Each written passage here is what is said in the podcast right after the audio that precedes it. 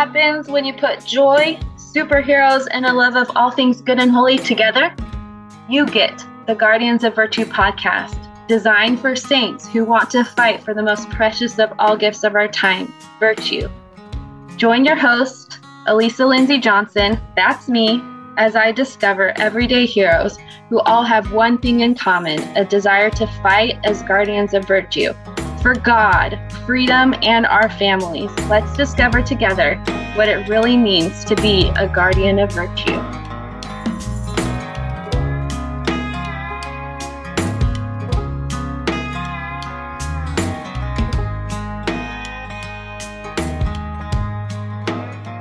What's up? Welcome to episode eighteen of the Guardians of Virtue podcast. In today's episode, I got the opportunity to talk to Lynnette Sheppard. Lynnette is a wife, a mother of five, a new grandma, a disciple of Christ, a writer, a podcaster, and a light sharer. She lives in Arizona with her husband and children who are not away at college or serving missions. She is on a mission of her own to help Latter-day Saints, especially women, stand with, the, with and for Jesus Christ. Without further ado, here's my interview with Lynnette Sheppard, a guardian of standing.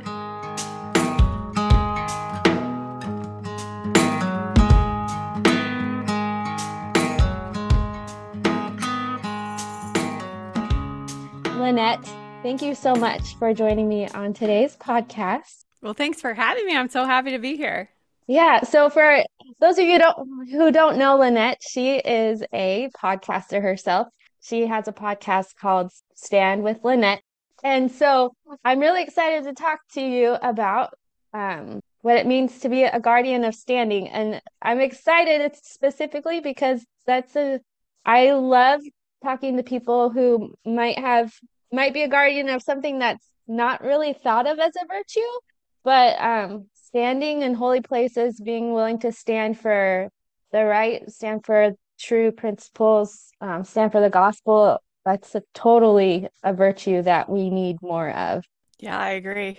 I think it's so important. So I'm happy to be here to talk about it. I feel passionately about this, as you probably guessed. So yeah, this will be fun. I, I love it. So what does it mean to you to be a guardian of standing? That means to me, to be a guardian of standing, it means to be an example of what it looks like to stand firmly in your covenants, stand firmly in the gospel of Jesus Christ and with the Savior Jesus Christ himself. I think it can be hard to be in that place of wanting to stand and be a light and be an example and not be afraid of the naysayers. And I think it's so important that that we do this, especially in our world where some of these virtues of the gospel of Jesus Christ are getting buried. And so the more who The more people who are willing to stand up and shine and be a light and shine light on those things, I think the better. Yeah. Yeah, absolutely. Um, oh man. Don't you hate when you have a thought and it totally just dissipates when you are meant story to? Story of my life. uh, say it. Well, I guess maybe it'll come up some other time in our conversation. I do love that you um, focus on standing for for the right. And in the Doctrine and Covenants, section eighty-seven, verse eight, it says, "Stand ye in holy places and be not moved." Prophets have told us for a long time that we need to stand in holy places like the temple, church, um, make your home a holy place where you can stand. Uh, but there are more unusual places, I think, um, that become that can become holy places where we can stand that might not look like it. Um, One example I think of is, I don't know if you know who Tim Ballard is. Yeah.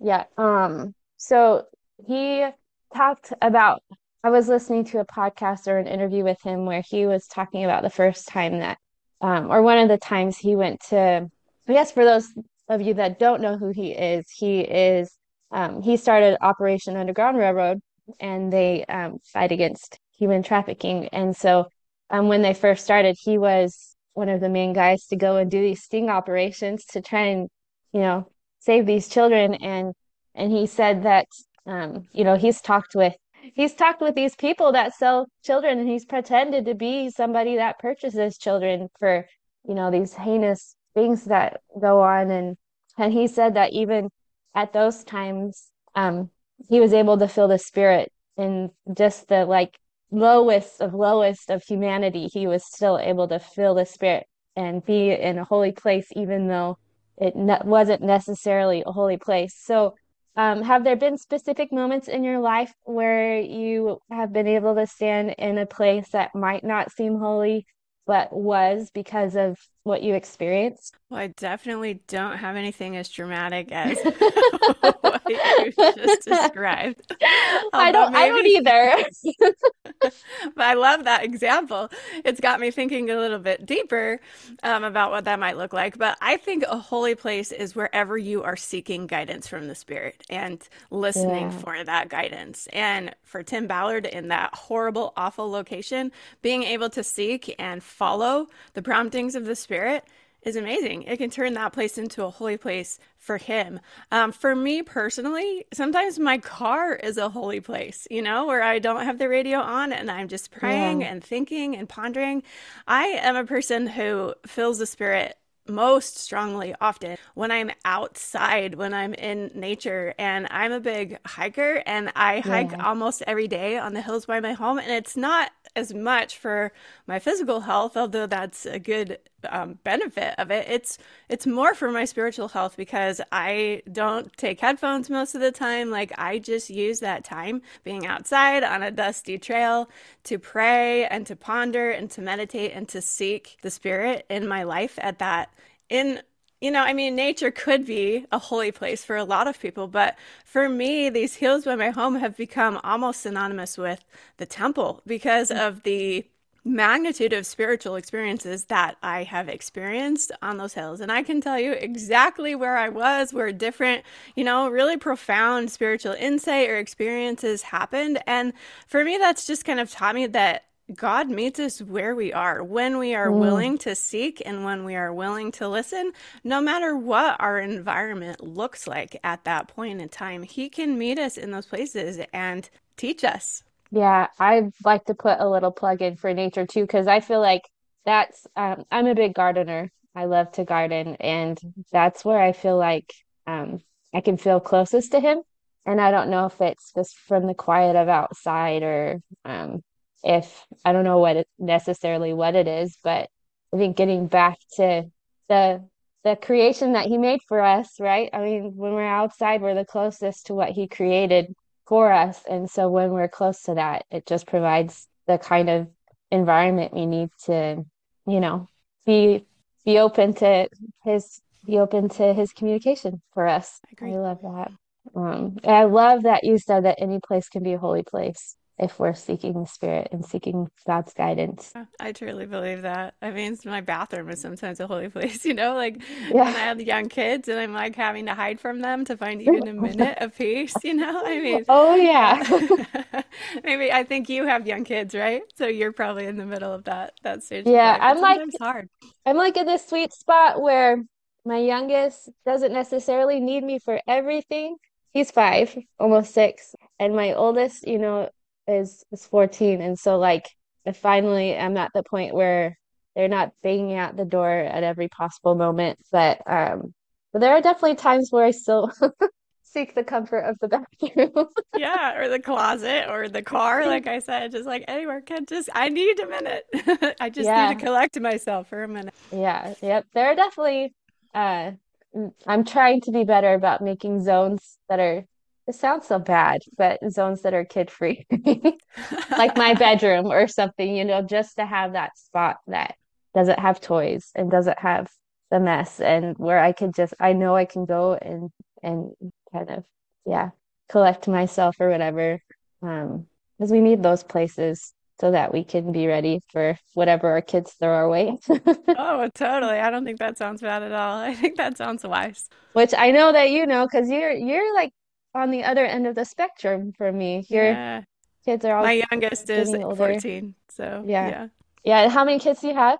I have five. The oldest five. is tw- almost twenty-five. My okay. fourth child is just graduating from high school in a couple weeks. So we'll be down to just one kid at home, which is that's, crazy. That's insane. I am getting emotional thinking about my daughter graduating high school in like four years. With her leaving me, I could only imagine. Um, yeah, only have one, only to have yeah. one kid at home, and yeah. we'll get there eventually. But it's a wild journey. Once they start leaving, it's like dominoes, you know. But it's fun. There are lots of benefits. It's not all sadness and tears. It, there oh, are yeah. really great things to look forward to. I'm sure. Like. Uh, hiking whenever you want to. Exactly. I don't have to check with my kids. I can go wherever I want, whenever I want, essentially. So that is, yeah. it's really nice. That will come that's, for you. That's the best thing about, so my son started kindergarten this year, and um, I'm not a homeschooler. It's, you know, if it came down to it, I probably could do it, but it is not for our family. But um, so he went off to kindergarten, and I I was first time I've ever been, you know, like free all day long until they get home. And so it's amazing though how fast your life can fill up with things to do. And I decided to do this podcast and made it even more chaotic. But well, it's a great work. You're doing great. Um, so part of our baptismal covenant is to stand as witnesses of God at all times and in all things and in all places that ye may be in, even until death. That's Um, Mosiah eighteen, verse nine. You had, um, you've had many opportunities to do that in your podcast, Stand with Lynnette Sheppard. What's the story behind starting your podcast? It's kind of a long story, so I'll give you the abbreviated version. um, back in twenty twenty-one, I was emerging from probably the most difficult or one of the most difficult periods in my life. Um, with all the craziness of COVID and the social and political unrest that was going on in the world at that time, I was serving as Relief Society president. Like my mm. husband's dental practice had been closed for two months with the pandemic shutdowns. And so financially, we were kind of trying to figure things out. Like I had started this new business, which I was completely in charge of all of the things. And it was just a lot. I was really over overwhelmed trying to do all the things and managing some pretty intense trials in our family that I really didn't have any control over. And so yeah. I was like, I just gotta, you know, I gotta get through this. And I was able to get through it with the Lord's help. And I was kind of coming out of that. And, and I had the word stand playing on repeat in my mind all the time. And I, yeah. like, I didn't know why, like, what is the significance of this word? And I thought, well, maybe having emerged from this really challenging period and the world is really challenging at this time. And I was at that time a parenting coach. I was creating a parenting program. And so I was like, well, maybe I need to help parents to teach their kids to stand firm in the storms of life and be resilient. And so that's kind of what I was thinking, but I didn't really know. I didn't really know why this word was significant. And then in the summer of twenty twenty-one, you'll probably remember it got a little crazy. Like people were angry with President Nelson yeah. for some things that he had said, and just his name was just being dragged through the mud online. And then a couple weeks later, Elder Holland gave his now infamous talk at B Y U to the faculty and staff, that immediate firestorm of hate directed toward him. And it was coming from church members, almost yeah. all of it. Yeah. And I was like, what is going on here? Is this how this the last days are going to be, with people in the church pitted against each other and the prophet?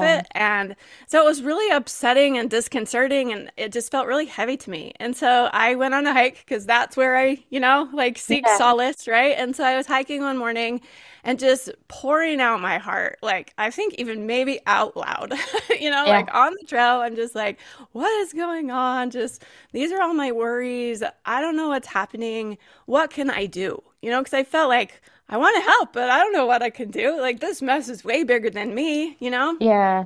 And so I can tell you, this was one of those times where I could tell you exactly where I was on the trail. Like it's forever burned into my mind yeah. when I had a really clear thought.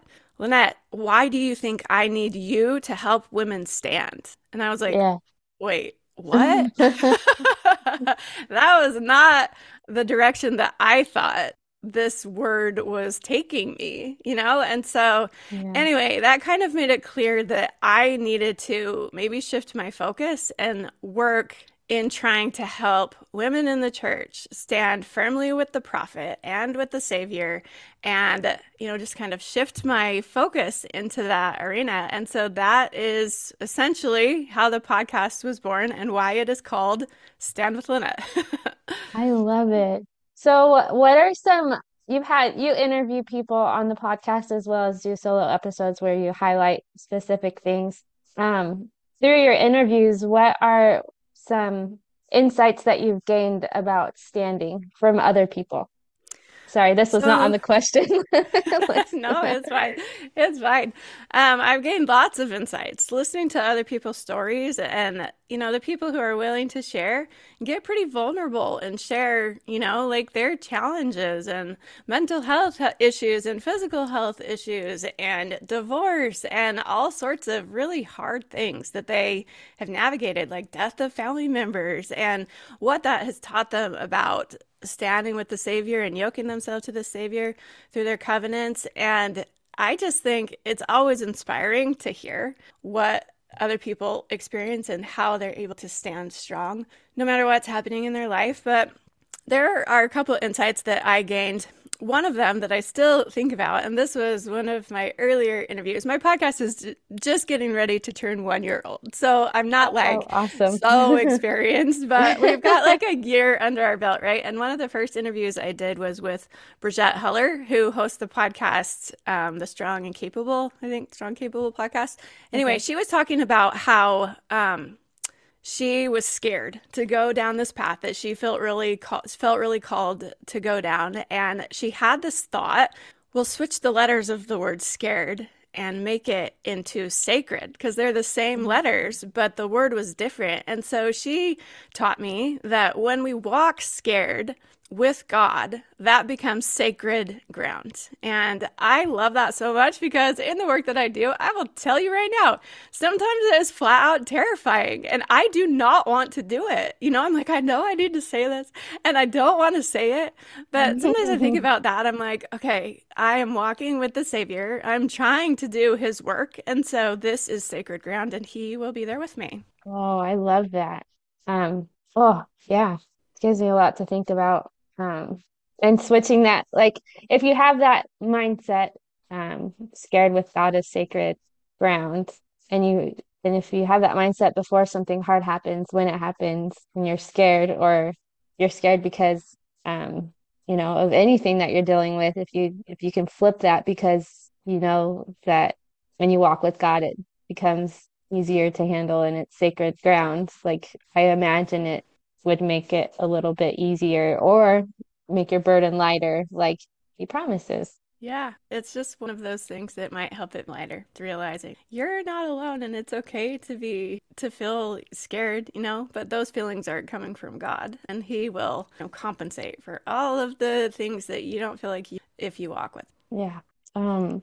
So you've also, do the solo episodes where you highlight specific topics. What are some of your favorite topics that you've talked about so far? Um, honestly, the ones that I like the most, probably my favorite, I have a couple favorites. One of my favorites was the episode I did about um, Satan's war on women, because oh. I feel like this is this is a topic that is very relevant in our world. Like there's a yeah. lot of buzz about the role of women in the church and where do they fit and are they mm. marginalized, and some people feel marginalized. I'm not one of those people. Mm-hmm.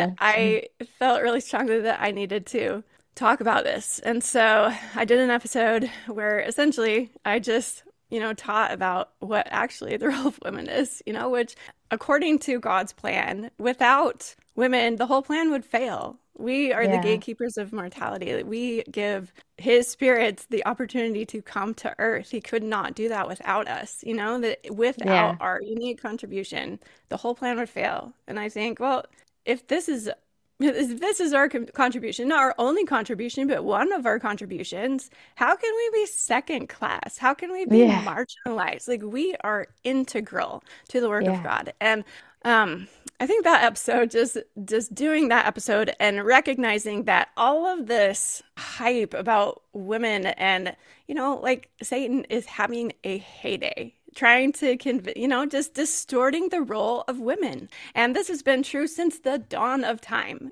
And why would he focus so much attention on this thing if it weren't important for us to understand where we really fit and who we really are? And understanding that changed everything. Yeah. And so that episode, I'm like, okay, I need to talk about this more, because I feel like this is one of the big issues that is leading people out of the church. It's just really a lack of understanding about how we fit into God's plan and what our role is. Yeah.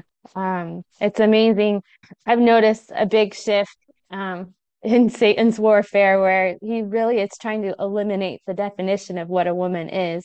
Um, yes. And that's become a, I feel like that's become a big, big time um, arsenal in his pocket. Or I don't know, however you want to say, if we're going to talk, talk war, like, yeah, he's using that, and he's being way more successful than he should be. Absolutely. Yeah, there's like so much confusion surrounding that. Changing the name to blood, I don't even know. You know, there's so many weird names that they're they call women, and um but I I want to just be like, that's a special word, women, and maybe we need to say it more, like you said. Maybe we need to just talk about what it means to be a woman more and put that out in the world, so it can be our arsenal against Satan. Yeah, I really do think it, it is a lack of understanding and not realizing, where's all this confusion coming from? It's not coming from God. And we yeah. can't be buying into these lies that Satan is perpetuating about women and believe the truth that God teaches about women, who we are. They're incompatible. We have to separate yeah. them and talk about what's really going on. And that requires, especially now in the crazy environment in which we live, and social media and all the con- surrounding this issue in particular, we have to get above, like from a bird's eye view, we have to have perspective that's outside of just this one thing that we're talking about right now, you know, like zoom out, yeah. let's see what's yeah. actually happening here.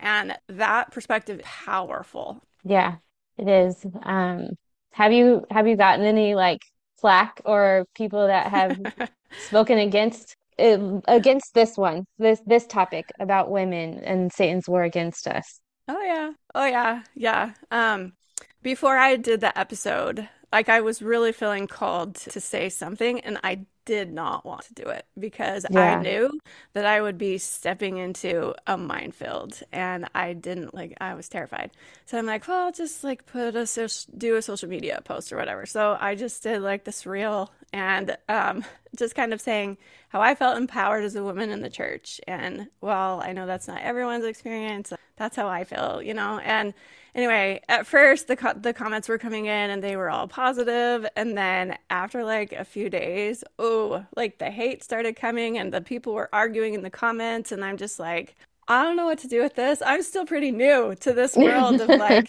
sharing faith, right? It's been about yeah. a year, and I'm just like, oh my gosh, this is stressing me out so much that I had to turn off the comments because I could not like handle the moderation, you know, that I yeah. would have to do to keep it from becoming just like a war in the comments. Yeah. So yeah, for sure. People have strong feelings about this one, and that because of all those comments and misunderstanding, again, it's mostly coming from members or yeah. from members who have left. And, yeah. you know, I'm just like, okay, like there, we, I have to talk about this. The fact that it is so contentious means I need to talk about it. And so I just started reading and studying like all the things that I could. And I was like wrestling with what I should say about this mm-hmm. for like a long time. I'm like, my podcast comes out tomorrow. I have nothing. Like I have been thinking about this. That for... is the worst feeling, by the way. Is. It is, because I'm just like, okay, I have to do this justice. Like I cannot yeah. do a half-hearted job on this issue because it's so huge. Like I feel like I do do it right.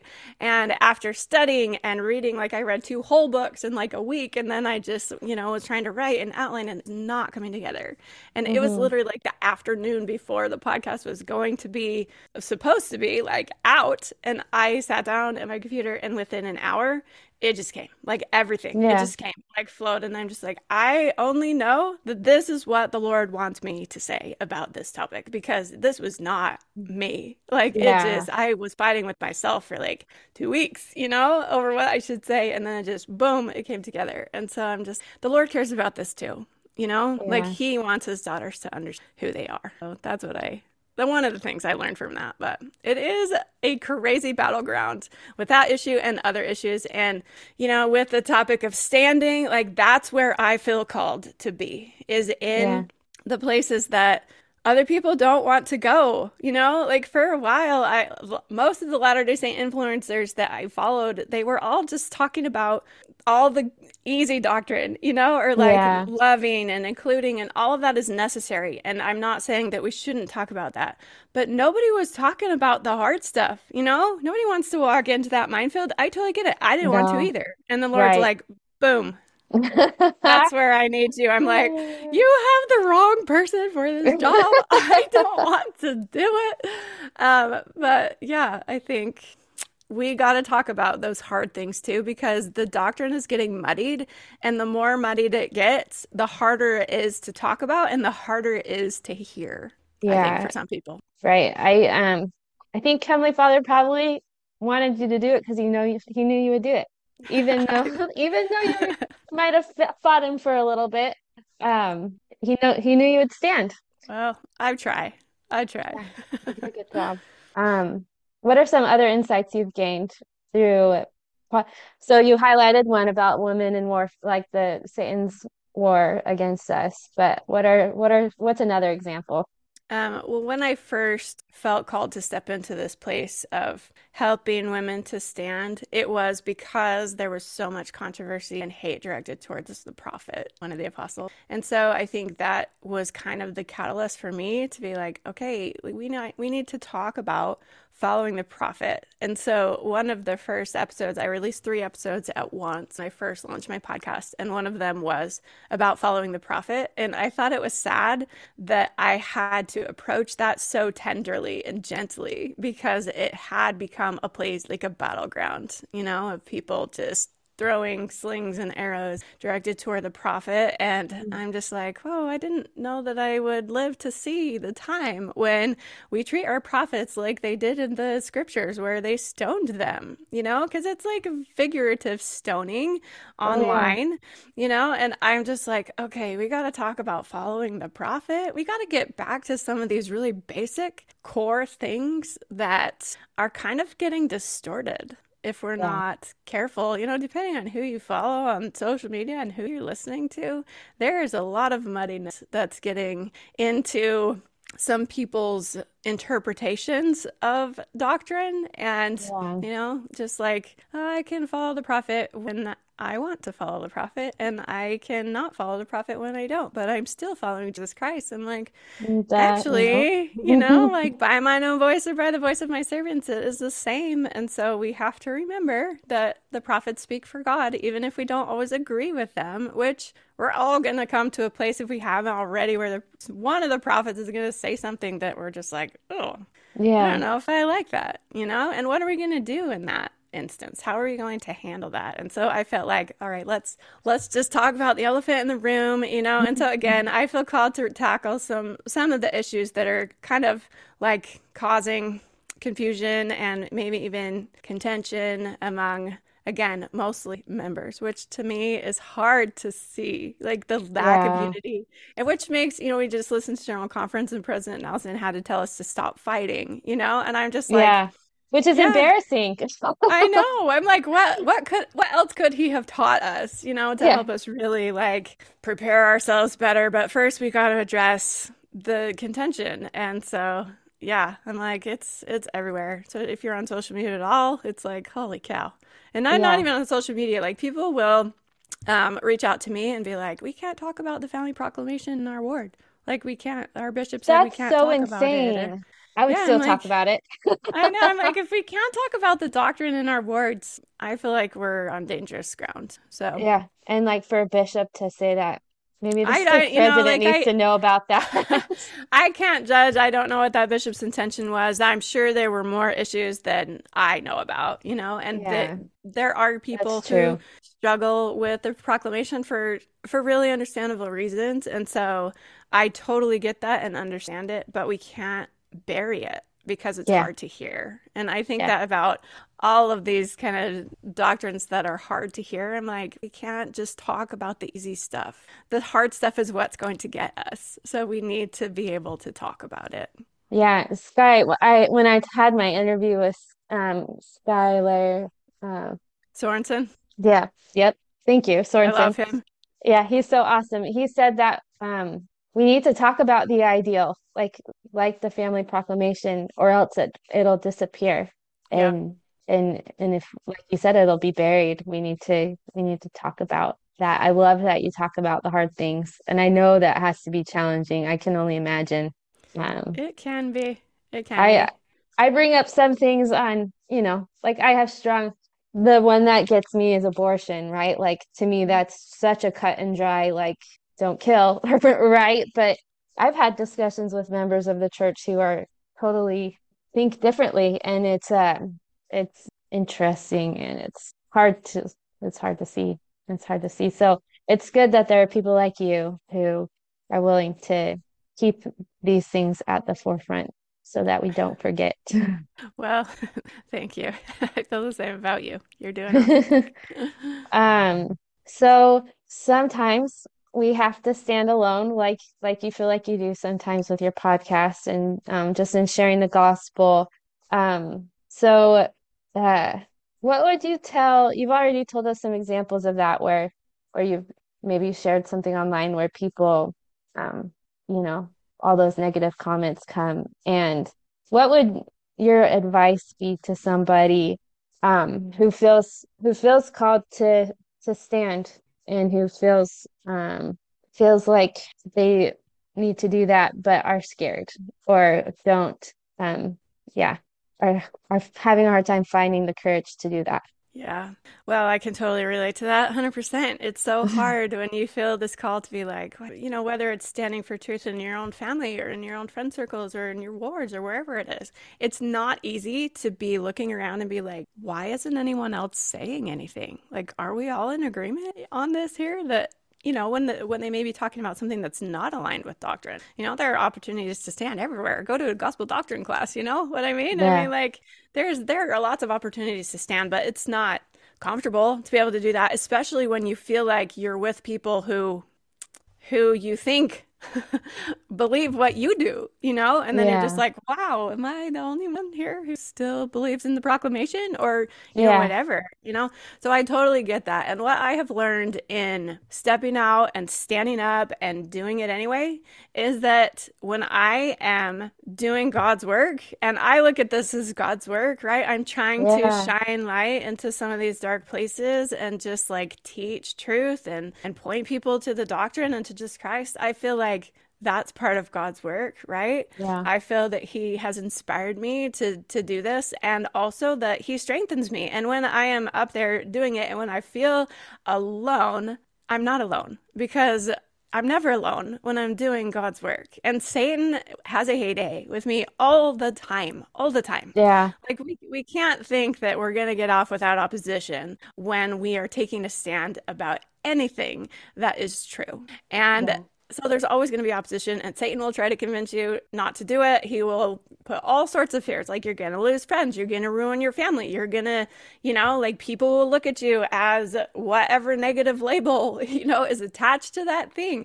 All of those things are legitimate fears, but they also don't come from God. He does yeah. not work in doubt or fear. He works in faith and, you know, courage and strength. And so you can develop that courage and strength by looking to Jesus Christ, by finding power in your relationship with Him and your covenants with Him, and realizing you are never alone. It reminds me of that. I think it's in Joshua where, you know, there's this big battle and they were way outnumbered. And then the Lord, you know, let them see that there's this whole army of people, you know, angels who are with them, and they were actually outnumbering the opposition because of the unseen help. And I feel yeah. like we have access to, you know, Jesus Christ walking with us, but also to the power of angels. President Nelson has promised that, that we can, yeah. you know, call down those angels to, to help us in times of need, especially if we are keeping our covenants. The angels can't be restrained from being our companions, is what he said. So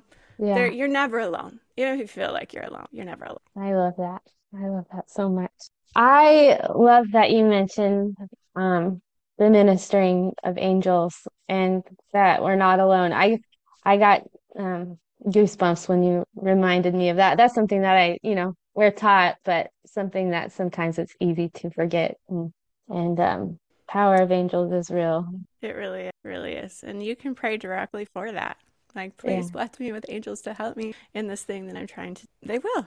I have you personally that. felt that? Like, have you have you felt angels sustaining you? I have. I've prayed for that, and I have felt that. I've prayed for that for my children, you know, that they will feel the power of angels to help them in the challenges in their life. And when, when they're serving missions, I pray that, like, my my grandpa was a mission president, and he has passed away, and his wife has passed away. And I pray sometimes that they will be able to help my, my missionaries. And they have felt like, oh, yeah, I totally... I felt that, you know, and we had um, my nine-year-old nephew passed away unexpectedly last year, like just mm. never woke up. It was like the autopsy was conclusive. They never had a reason why. And um, my daughter serving him right now, and she's like, I sometimes, and like, she didn't even really know him. He was nine. Yeah. She was way older than him. We, we saw them maybe once a year, maybe once every other year. She's like, I don't even know how I know that it's him, but I can feel him. So I yeah. think that that power is real, and we we can feel it. And maybe it's not like a tangible, oh, there's someone looking over my shoulder, but just like an increase of of power. Yeah, that's beautiful and much needed, at least for me. I know whenever we have our own challenges, it's it's a good reminder to to call on that. So thank you for that reminder, because I needed it. um, so as a mother, what have you done to teach your children to stand in holy places? Well, there's lots of ways to, to teach your children to stand in holy places, but I think for me, we try to make our home a holy place. We try to, you know, just make, not make, but create a place where it feels different than what they experience in the halls of their high school, because it's straight yeah. crazy, like at yeah. the high school, right? It is, it is crazy. There's so much going on there. And I just want our home to be a place where they can feel a difference, you know, and feel that holy place. Um, we try to do our scripture study and our Come Follow Me and our prayers and all those little things. And I think all of those things contribute to that. We encourage our kids to go to the temple. We live really close to the temple, and my son has his little friends meet at our house every Friday, and they walk down to the temple and do baptisms, and then they come back and hang out and play games. And so wow. I love that. And I think also they see us, like my husband and I, going to the temple almost every week, and I think example says a lot, especially yeah. when you have teenagers. I think you do so much of your teaching in the years before they become teenagers, because then they don't want to listen to you a lot of times. Yeah. Like, they already yeah. know what you think about everything, and they just, sometimes they don't want to listen. And we've had that experience with some of our teenagers where they're just like, don't talk to me about mm-hmm. gospel things. Like, don't yeah. ask me questions during Come Follow Me. I will tell you if I have something to say. You know what I mean? So yeah. we've had those experiences, but yeah. persisting, you know, and still having all of the the scriptures and the prayers and the, and being an example, those walls break down through the Spirit. Like, we can't do it. Really, yeah. what what I try to do is point them to Jesus Christ and help them to recognize the difference between feeling the Spirit and not feeling the Spirit. So they want to feel the Spirit more and be in places where that Spirit dwells. Yeah. Uh, Ed Mylett, he's a motivational speaker that I like to listen to. He has a podcast, but one thing that he says is um, things are caught, not taught. And so an example, like you said, going to the temple, you and your husband going to the temple often, your children see that, and and that'll speak louder than sometimes, you know, what we're trying to physically teach them. Especially when they're teenagers. Yeah. Oh, we haven't got quite to the point where my daughter feels like not listening, but I'm anticipating it at some point. Hopefully you won't. I think it depends on the kids. Some are more inclined to that kind of behavior than others, but I think when they're teenagers, you are grateful for all of their young men and young women leaders and the other adults in their life that can speak truth into their hearts, because they will catch more from people outside of their family, I think, a lot of times. Yeah. When it takes a village. Yeah, it so does. It so does. And thank goodness there's that framework of a village, you know, that we have at church. Yeah, absolutely. Um, you guys are lucky to be so close to the temple. We are. Awesome. We are super lucky. We It's right down the street. We can see it from our front yard, and we pass it multiple times a day. And it's in the parking lot of our church. And so it's just, yeah, always. We are very, very yeah. lucky. We, um, we live about forty-five minutes away from our temple. So we don't get to go once a week, but yeah. um, you know, whenever we can, we do. And it is a special place. What is your favorite scripture story, story that shows the prophet or person was a guardian of standing? The story that came to my mind when I was first thinking about this was the story of Abraham and he and his wife, and how they prayed for so long to have a child, and God granted them that miracle in their very old age. And as soon as Isaac was grown, the Lord's like, give him back to me. Actually, yeah. You're going to kill this son. That is a miracle in your life. You prayed for it, and then granted, I need him back, you know? And I just think, what was that like for Abraham to walk up the mountain with Isaac, knowing what he would have to do, and still putting one foot in front of the other, like tying him to the altar? Yeah. What was that like, knowing that, okay, God is going to require everything of me? Like, he's going to require me to sacrifice this thing that means more to me than, yeah. you know, anything else in this life. And he was still willing to do it. And of course, we know that the Lord intervened and didn't actually require that sacrifice, but he required Abraham to get to the point of lifting the knife, you know, and yeah. how far are you going to follow me? How much are you willing to stand with me? What are you willing to lay upon my altar? And, you know, maybe that was for Abraham's benefit, so that he would know, I am willing to do whatever it takes to yeah. follow the, the God that I love. And I hope that the Lord doesn't ever require me to sacrifice a child, but what will he require of me? For yeah. it's going to, he's going to require something big, or multiple big things, from every single one of us. That is part yeah. of the journey of mortality. That is part of the test. Are we willing to stand with him and sacrifice everything, lay everything upon the altar, knowing that he's in control? He's going yeah. to help us sanctify the challenges in our lives and help us to grow, you know, through these hard experiences. And so, I don't know, I think that's such an inspiring example of faith and willingness to follow the Lord no matter what. And I yeah. hope that I can follow that example and be willing to sacrifice anything the Lord asks of me to follow him. Yeah. Um, that's a, yeah, that's a big deal. I feel like um, sometimes it's easy to forget to do that, especially in terms of like what we're asked to do at church for callings, or um, I've noticed a big um, uptick in people saying no for callings. And uh, that's just been my personal experience lately.